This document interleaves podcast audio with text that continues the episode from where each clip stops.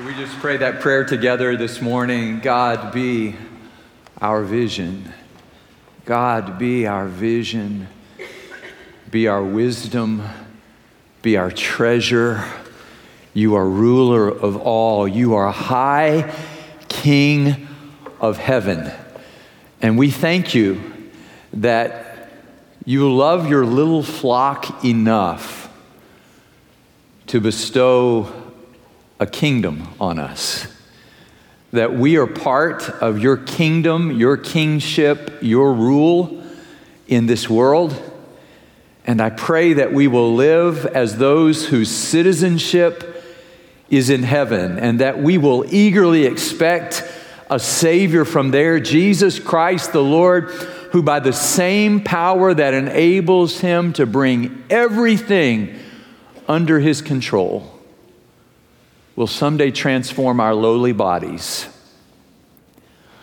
to become like his glorious body. Be our vision. Open our eyes, Lord. We want to see Jesus, to reach out and touch him and say that we love him. Open our ears, Lord, and help us to listen. Be our vision. In Jesus' name, amen. Some days are easier than others to see a vision of who God is. We find ourselves, I see a lot of orange in the room, we find ourselves on the, uh, on the heels of uh, a great victory yesterday, and I was particularly interested in, uh, I, don't, I don't know where um, Nathaniel Gurley is in the room, but Nathaniel made a prediction early yesterday and said, So the Astros are winning it tonight. I have spoken. And so. And so it was ordered and it happened. And uh, congratulations uh, to Nathaniel and to our city and to the Astros. I was interested in the Win It for Dusty movement. Even people who don't like the Astros were like, but I'd like to see him win. And then I was particularly interested in his words. Did you hear him last night in the interview when he said, they said to him, Was it hard all those times when you got so close with other teams? Sometimes it looked like you had a World Series in the bag, and then it was just just a victory was snatched from your hands. Did it feel hard? And he said, My parents taught me perseverance. What a great lesson. We talked last week about endurance and staying under the load, and Jesus, who for the joy before him endured, persevered through the cross and then sat down at the right hand of the throne of God, establishing his victory as the high king of heaven and our ultimate victory in him. We win in the end. And our Father, like Dusty Baker's parents, is trying to teach us the importance of perseverance. And we can't learn that lesson if we're always in charge and everything always goes our way and we always win and the traffic on I 10 parts for us when we enter the freeway, it turns out that those losses and difficulties in life are instrumental. Jonathan Haidt, who is a prominent uh, child psychologist, posed uh, an interesting question. He said, If somebody gave you parents a script of your children's lives and also an eraser, and you could edit what happened in your children's lives. So when your child turned five years old, it was discovered that he had a learning disability, that reading would be difficult for him. Wouldn't you want to take that eraser? Some of you have been through that. If you discovered that your child in high school would have a, a, group of friends who were dear and one of them would die of cancer, you would want to erase that difficulty, wouldn't you? If if you knew that your son would get into college, but then he would have a car accident in which his leg was injured, to take that out, or that he would fall in love and get married, and then someday there would be difficulties in that marriage. Erase that. He said it's interesting how we work really hard to prevent our children from stubbing their toe. We would lift them with angels' wings so that they never go through a difficulty, and yet, isn't it your story? I know it's my story. That through some of the worst things that happened to me, the hardest times, I discovered the amazing providence and blessing of God so that I can stand before you today and say, God didn't eliminate every difficult thing in my life. In fact, the story of Jesus is when Jesus went to the cross, the Father did not pull out the eraser, but through his Son's crucifixion, he redeemed the world, including us. And if you will receive it, as many of our brothers and sisters around the world are experiencing persecution this very morning, God still does not take away the hard things in our lives. And the people who first heard the sermon that we call the book of Hebrews had not the slightest notion that they were just about to take charge of the world and rule the government. They didn't think that, but they believed that whatever happened, the high king of heaven would be enough for them. And so they persevered. Would you open your Bibles with me? Hebrews chapter 12. We're in a series called Receiving the Unshakable Kingdom. If you're reading ahead, you know that's the last part of this chapter where he says we are receiving a kingdom that cannot be shaken. Last week we talked, we talked about unshakable faith. Today we are encouraged to endure through hardship. Some of you have a PhD in hardship, and some of us are in kindergarten still, but all of us will face it if we live long enough. Open your Bibles with me, stand with me. Thank you, Ashley, for that powerful, powerful word. It helps us, I think, to understand what we mean when we talk about the goodness of God. The writer of Hebrews writes, verse 4 In your struggle against sin, you have not yet resisted to the point of shedding blood shedding your blood? And have you completely forgotten this word of encouragement that addresses you as a father addresses his son? It says, My son, do not make light of the Lord's discipline. Do not lose heart when he rebukes you, because the Lord disciplines the one he loves, and he chastens everyone he accepts as his son. Endure hardship as discipline. God is treating you as his children. For what children are not disciplined by their father? If you are not disciplined, and everyone undergoes discipline, then you are not legitimate, not true sons and daughters at all. Moreover, we have all had human fathers who disciplined us and we respected them for it. How much more should we submit to the Father of spirits and live?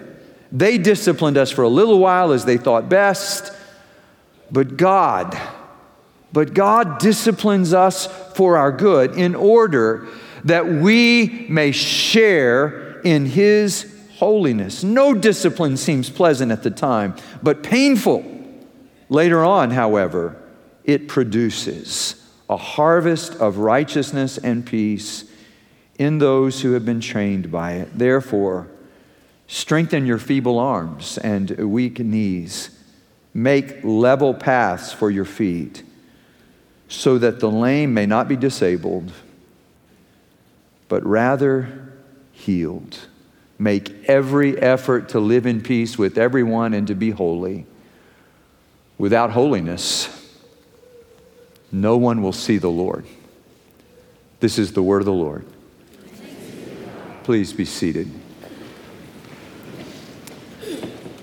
Well, the writer of Hebrews gives us a, a picture of life as it is. He was writing to believers in the first century who were enduring some very difficult things. And the first thing he does is point them to Jesus who endured the cross.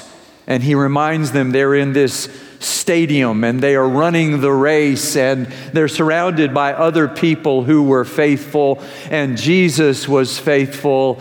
And the second thing he says to them is, God uses, this is how big our God is. He can use the good things and the bad things in our lives to accomplish the best things that He wants for us. The writer of Hebrews didn't know anything about that uniquely 20th and 21st century Christian theology that says, if you just do the right thing, God will never let you have a problem. He didn't know anything about name it and claim it theology. He didn't know anything about this idea that we never have a problem once we become followers of Jesus because he was watching those first century Christians struggle. This is not the time, by the way, of Domitian or Vespasian or Trajan where people are dying for the sake of their faith. He says, You've not yet resisted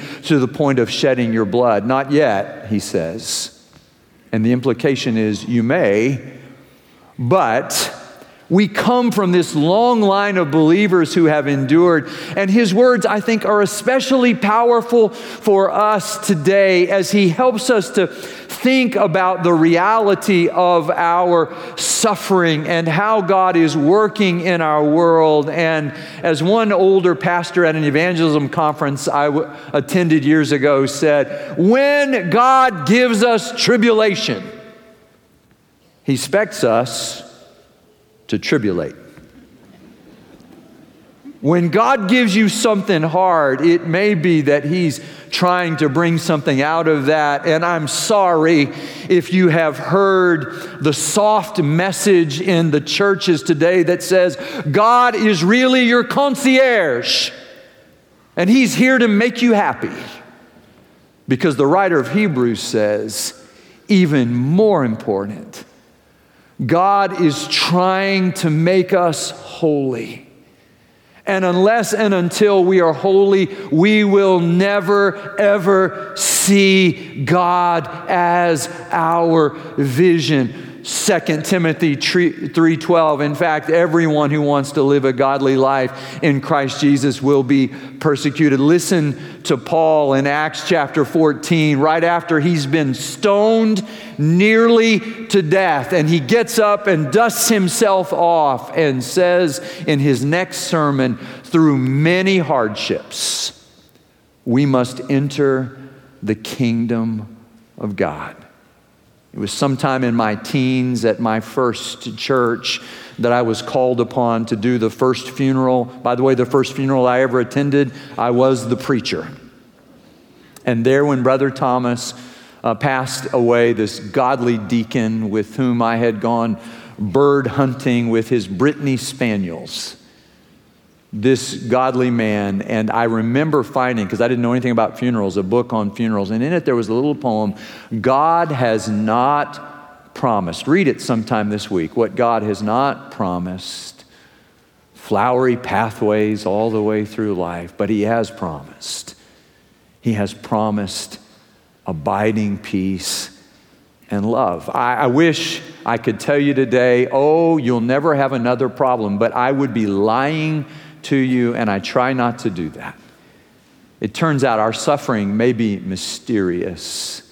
We live in this broken world where we are susceptible to illness. At the very moment last night when Alvarez hit that, that titanic, massive home run, at that very moment, I received a phone call from a young man who was in my youth group at my second church He's now in his 50s, which is hard for Melanie and I to imagine.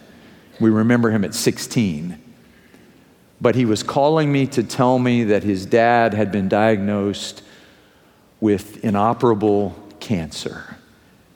And I prayed with him on the phone right after. I had to mute the TV to answer the call. This is the world that we live in as Jeannette Clift George, that wonderful saint who went home to be with the Lord not long ago. She was a part of us uh, as a part of the, the players, the AD players.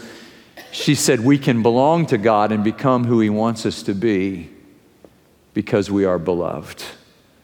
Because God loves us, because He's our Father. In our struggles, He actually confirms that we are His children. Do you hear him as he describes it there? And he, he basically does an exegesis of Proverbs 3 11 and 12. My son, do not despise the Lord's discipline. Do not resent his rebuke, for the Lord disciplines those he loves. As a father, the son, he delights in. Remember, these early Christians lived in a world that was not especially Christian, not especially interested in Christians. And in that world, he was saying to them, You're going through some hard things, but God is working even through those difficult things. Hear me clearly. This is not a, a definitive explanation of all suffering. It's not. That's not what he's trying to do. He's particularly, I think, talking about people who are persecuted and, and, and struggling against sin.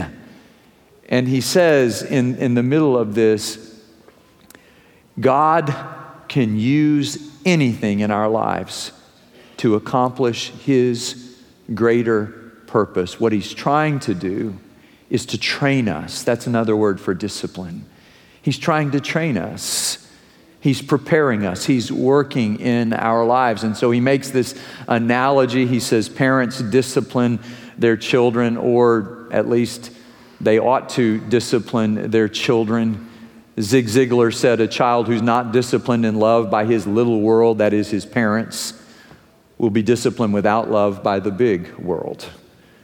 There is truth in that. Parents discipline their children, and, and the writer of Proverbs and Solomon, who had more kids than Solomon, he knew what he was talking about when he was talking to his son, and he says, Not only do I discipline you, but, but the Lord also disciplines you. This is such a, a contrast, I think, with much of what I hear. Lisa knows more about what's going on in the world of parenting and children, I suppose, than the rest of us on staff. And she said there's this new concept. Have you heard of it called gentle parenting? I just want to be a voice to say my parents did not believe in gentle parenting. I thought about reaching out to my dad and saying, Have you ever heard of this? Here are the principles. Um, instead of commenting on the person, this makes sense to me, by the way, comment on the action, deal with the action. Second, model all kinds of kindness. Three, swap commands for an invitation. I don't remember my dad doing this, but an invitation to work together. Fourth, encourage the positive action. And I was trying to reconcile that with my dad looking at me when I was a child and saying to me, If you do that again, I will bring smoke on you. I didn't know what smoke meant, but I knew I didn't want that. We called it the fear of Jake. And I say this, my dad was a he was a loving disciplinarian, but he was a disciplinarian. I don't know if we turned out good. The jury's not in yet. I've got three brothers. Who knows how we're going to turn out?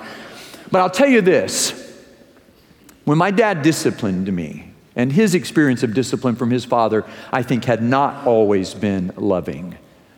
But my dad was determined. I mean, he would say things like, like this to us So, if you use drugs, you're going to end up in prison, and something terrible is going to happen to you there. So, I would rather discipline you now so that that never happens. This was the way my, my father thought. But I tell you this, and I say this sincerely my dad is up in Colorado. He listens to these sermons sometimes. I don't know if he will hear this one or not. I'll have to be careful what I say. I don't want him to bring smoke on me. Because I think he still could. But when my dad punished me, as John Perkins would later say in his book, When Justice Rolls Down, about his father, who was not a good disciplinarian, but this is what he said. When my dad disciplined me, I knew this for sure. He was at least acknowledging that we had a relationship. He said that as his dad walked away. My father in law had a very similar experience. His dad walking away on a, on a railroad track, never to come back again. This is what I know that the Lord is confirming the fact that we are his children when he disciplines us But He disciplines us in a different way. And sometimes when life isn't going well, especially when we're facing strong headwinds, we may think, why did God abandon me? We can be forgiven if occasionally we've thought that or said that out loud. John Chrysostom said the very thing that makes us feel deserted actually gives us confidence that we have not been deserted. In fact, if we've never been disciplined, then we're not really children. There's no relationship. So God hastens and chastens, we used to sing. If we're, verse 8, never disciplined by God, then we're not really his children at all.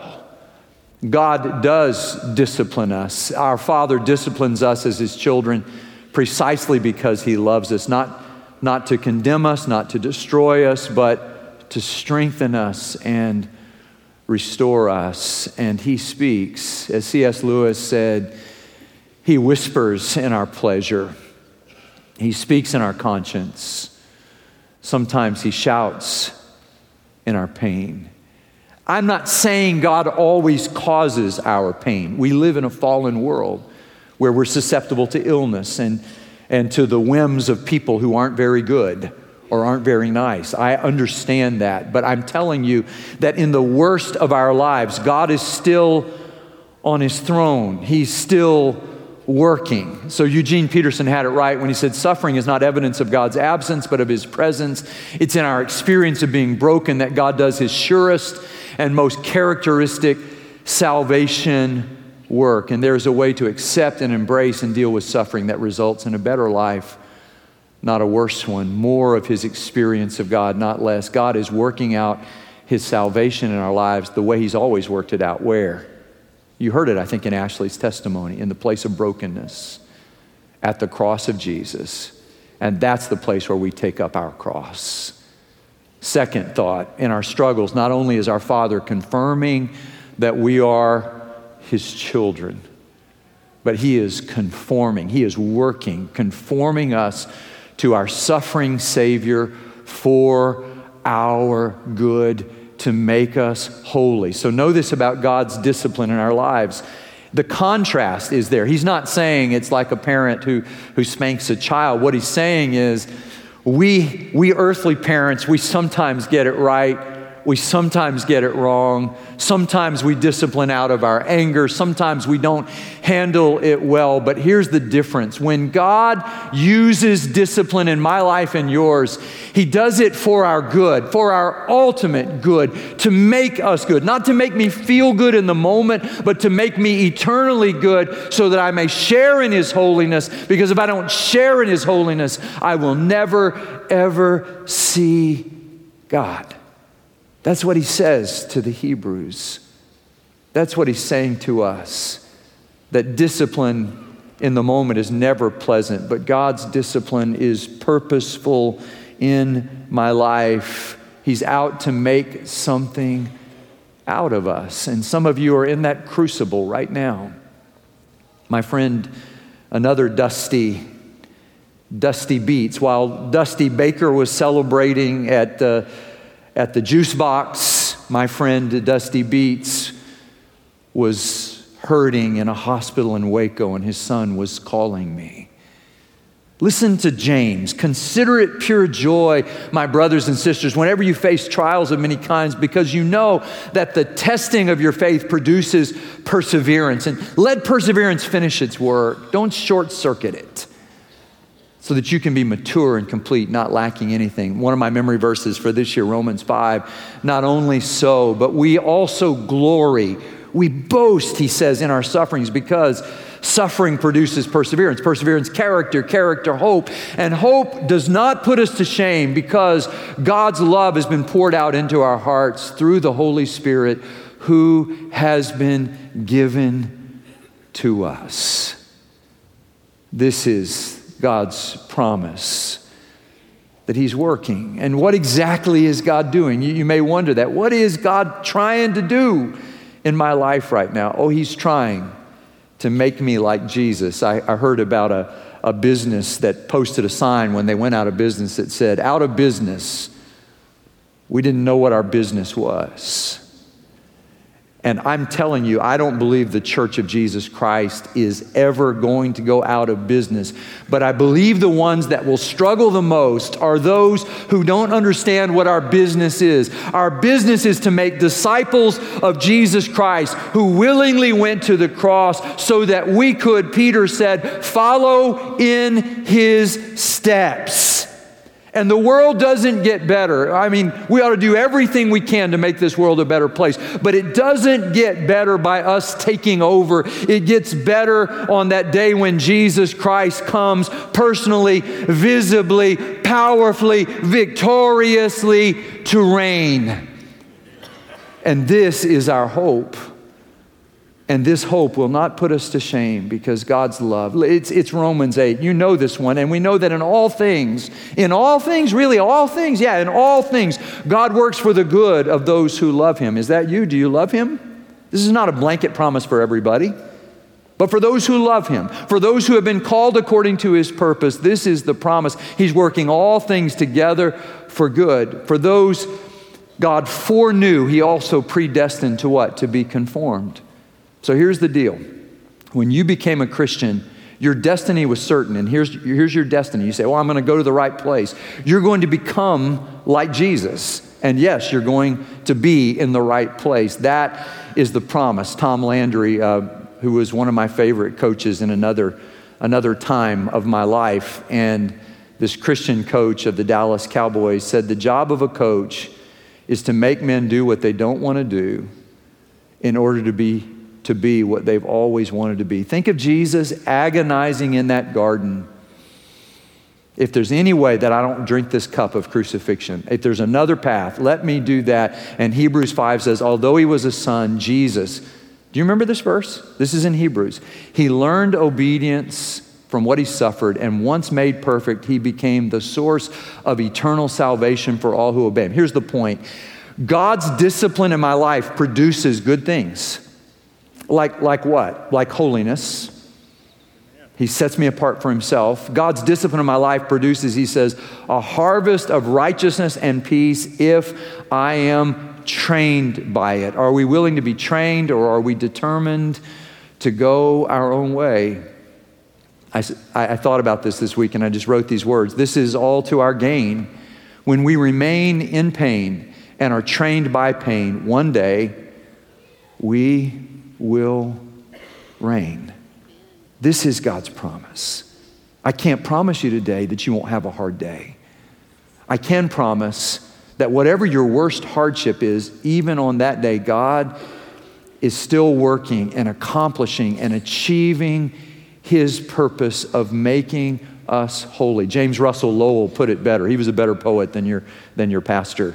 And this is what James Russell Lowell said, Truth forever. Does this feel like right now sometimes? Truth forever on the scaffold, wrong forever on the throne. Yet that scaffold sways the future, and behind the dim unknown standeth God within the shadow, keeping watch above his own. There were some ladies in a Bible study studying Malachi and they came to that passage is in Malachi chapter 3 where it says, I will sit over Israel like a refiner with a fire who's refining and purifying silver. And one of the ladies in the Bible study said, You know, I, I think I want to go find out what that means. So she actually went to a silversmith's place of work and said, Can I watch you work as you purify the silver and the and the jeweler said, I'll be glad for you to do that. And so watched as, as this refiner of silver was refining. And she asked this question So, how will you know when the silver has been refined enough, when it's been purified? And this is what the refiner said That's easy. When I can see myself in it. That's when. I will know that it's ready.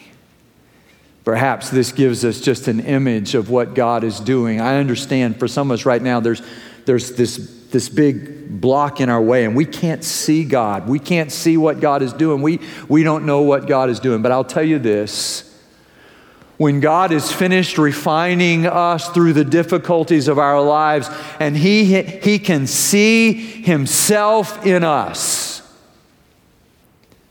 then you and I will see God more clearly than we ever have before.